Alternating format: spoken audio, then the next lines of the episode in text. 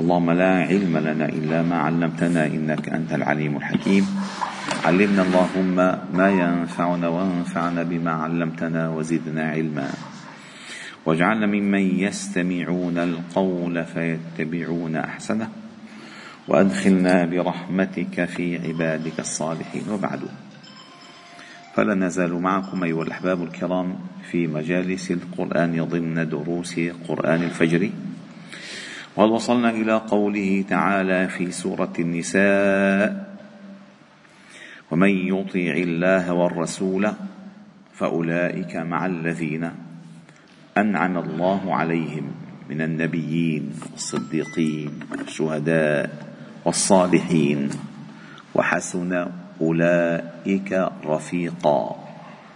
ذلك الفضل من الله وكفى بالله عليما. وهذه آية جامعة مانعة بليغة محكمة. ترسم للإنسان طريق وصوله إلى السعادة الأبدية.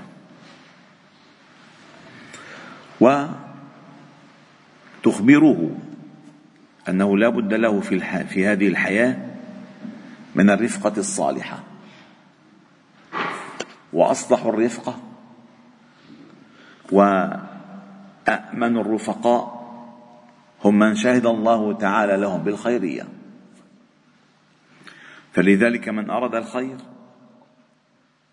يجانس أهل الخير من أراد الصلاح يجالس أهل الصلاح من أراد العلم يجلس بين يدي أهل العلم من أراد هدي النبوة يقرأ السنة النبوية. لابد أن تخطو خطوة أو خطوة إلى ما تريد. وإلا كيف تصل؟ كيف تصل؟ وتذكرون آية سورة الكهف؟ واصبر نفسك مع الذين مع الذين. فإذا لا بد من هذه المعية. وهذه المعية أيها الأحباب الكرام هي أساس الهداية. المعية هي أساس الهداية.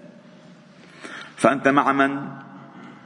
إما أن تكون مع الرحمن وأوليائه وإما أن تكون مع الشيطان وأوليائه.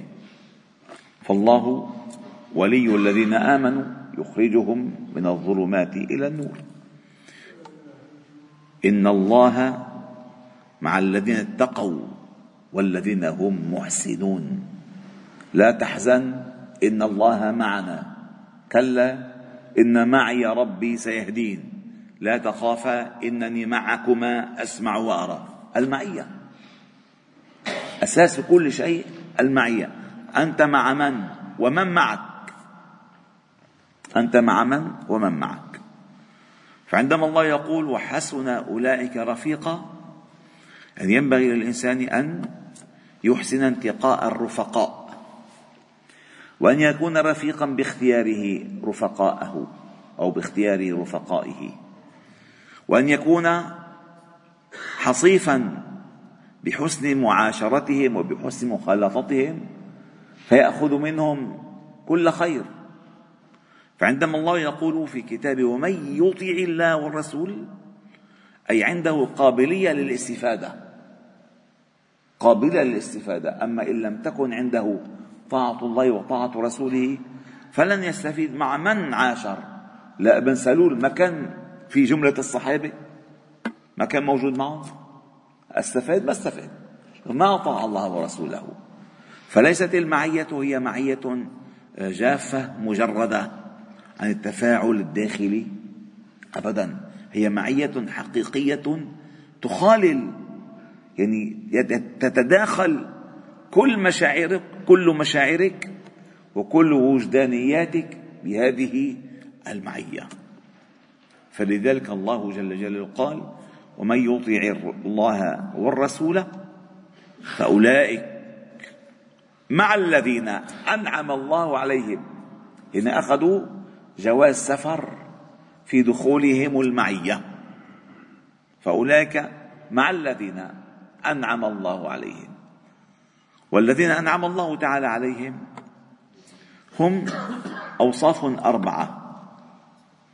إما أنعم الله عليهم بالنبوة وإما وإما أنعم الله تعالى عليهم بالصديقية وإما أنعم الله تعالى عليهم بالشهادة وإما أنعم الله عليهم بالصلاح. والنبي أي نبي على الإطلاق؟ أي نبي على الإطلاق؟ هذا الأربع هذا الأربع إن لم يمت شهيدا فإنه كان شاهدا وشهيدا على قومه. أولا النبوة الصديقية واذكر في الكتاب إبراهيم إنه كان صديقا نبيا. هذه النبوة هذه الصديقية فهو ذلك الصالحين ونبيا من الصالحين.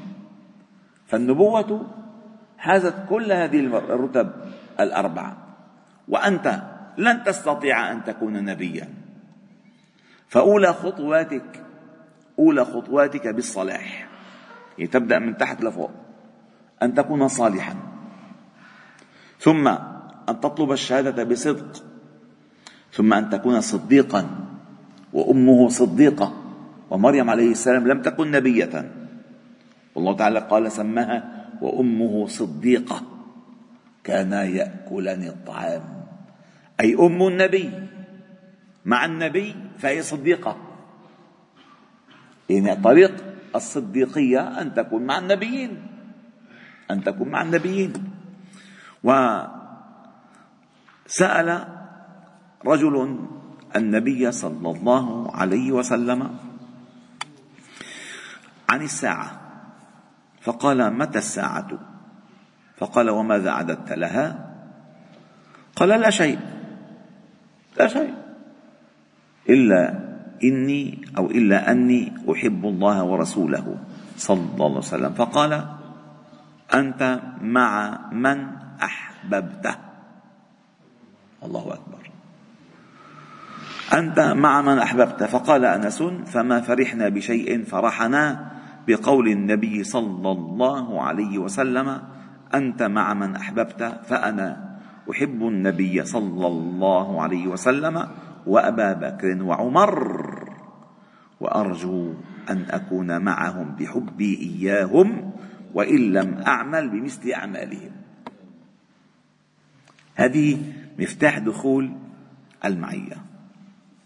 وقال الإمام ابن حجر رحمه الله تعالى كلاما دقيقا في هذا المعنى فقال المعية تحصل بمجرد الاجتماع في شيء ما ولا يشترط أن تجتمع معه بشخصك أو بجسمك أو بزمنك أو ببلدك أن تجتمع معه بشيء ما فتكون معه فهو صادق تكون معه بصدقك مثله. هو يحب العلم فتقرأ علم الشافعية علم علم الشافعي تقرأ علم الإمام أبي حنيفة تقرأ علم الإمام مالك تقرأ علم الإمام أحمد فأنت معهم أنت معهم. يا أيها الذين آمنوا اتقوا الله وكونوا مع الصادقين. هي على مر التاريخ. حتى تكونوا مثلهم فتشبهوا. إن لم تكونوا مثلهم إن التشبه بالكرام فلاح فتشبهوا إن لم تكونوا مثلهم. إن التشبه بالكرام فلاح فالمعية تحصل تحصل بمجرد الاجتماع في شيء ما ولا تلزم في جميع الأشياء. فإذا اتفق أن الجميع دخلوا الجنة صدقت المعية وإن تفاوتت وإن تفاوتت الدرجات. لا تتفاوت الدرجات. أولا الإنسان لن يكون في نفس الدرجة مع النبيين. طبعا لأن درجتهم أعلى بكثير منه ولكن معهم في المناخ في المناخ الرضوان في مناخ النعيم هو معهم في نفس المسألة. وسبحان الله في حديث قال فيه صلى الله عليه وسلم إن أهل الجنة يتراءون أي يرون. أهل الغرف من فوقهم. يعني أهل المنازل العليا من فوقهم.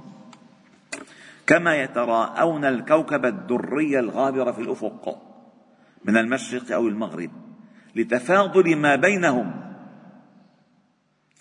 أنه في غرف لأهل الصلاح في الجنة من دونهم يتراءونهم كما نحن نرى الكوكب الدري في أعلى السماء عم يضيع الضوء.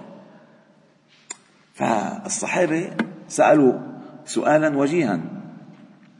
فقالوا يا رسول الله تلك منازل الأنبياء لا يبلغها غيرهم. قال بلى والذي نفسي بيده رجال آمنوا بالله وصدقوا المرسلين.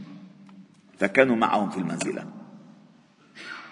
قال بلى والذي نفسي بيده رجال آمنوا بالله وصدقوا المرسلين.